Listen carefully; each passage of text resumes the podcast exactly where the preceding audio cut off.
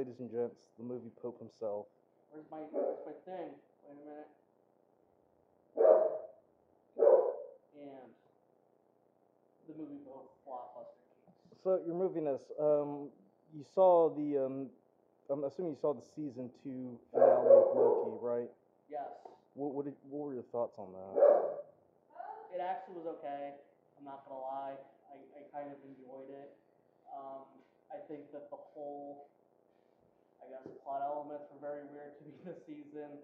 Um, didn't really follow it a whole lot, but I guess it ended on a high note. So I'll always say that. It's been kind of underwhelming this whole season for me, but at least had a good ending. I mean, at least they didn't focus too much on Sylvie and Loki.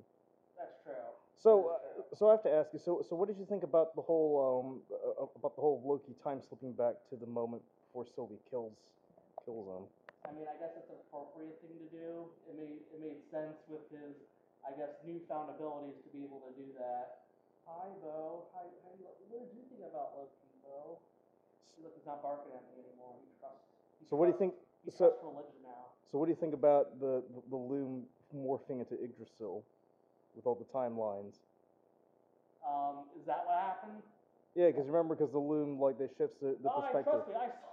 I saw I guess that was one way to end it. I mean, I guess that kind of goes with kind of the motif of Loki's character, right? Like he's evolving, he's being less selfish and thinking more about everybody else, and I guess he makes kind of the um, big sacrifice at the end, so to speak, for that. So, I mean, I guess it, it goes with everything that happened. It just feels weird that we spent six episodes um, so Loki can figure out that friendship is good.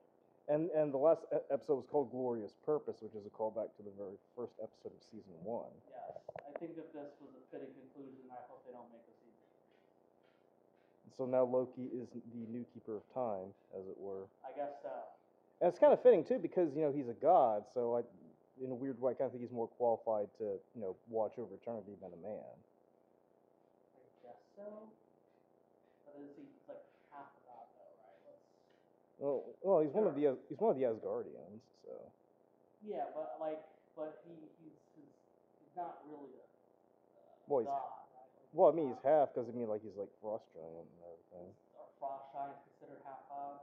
I, I, I'm not too familiar with my Norse Okay. mythology. yeah, I'm not too sure either. My, my gut is, is that he's kind of like, we're going to say half god. Actually, how does he have his powers? he learned it from his mother, Frigga. Because guess that makes sense. remember um, in season one, Sylvie asks him what was she like, and he like and he tells her you know she he taught her she taught him like all these like different you know abilities and magic Mhm. as opposed to Sylvie where it's kind of like raw and kind of self taught. His is more refined because Frigga was his teacher. So friendship is magic. Ah.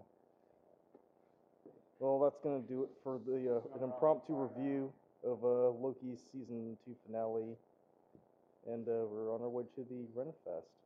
Um, you're moving us. Do you have one last thing you'd like to tell your uh, devotees and followers?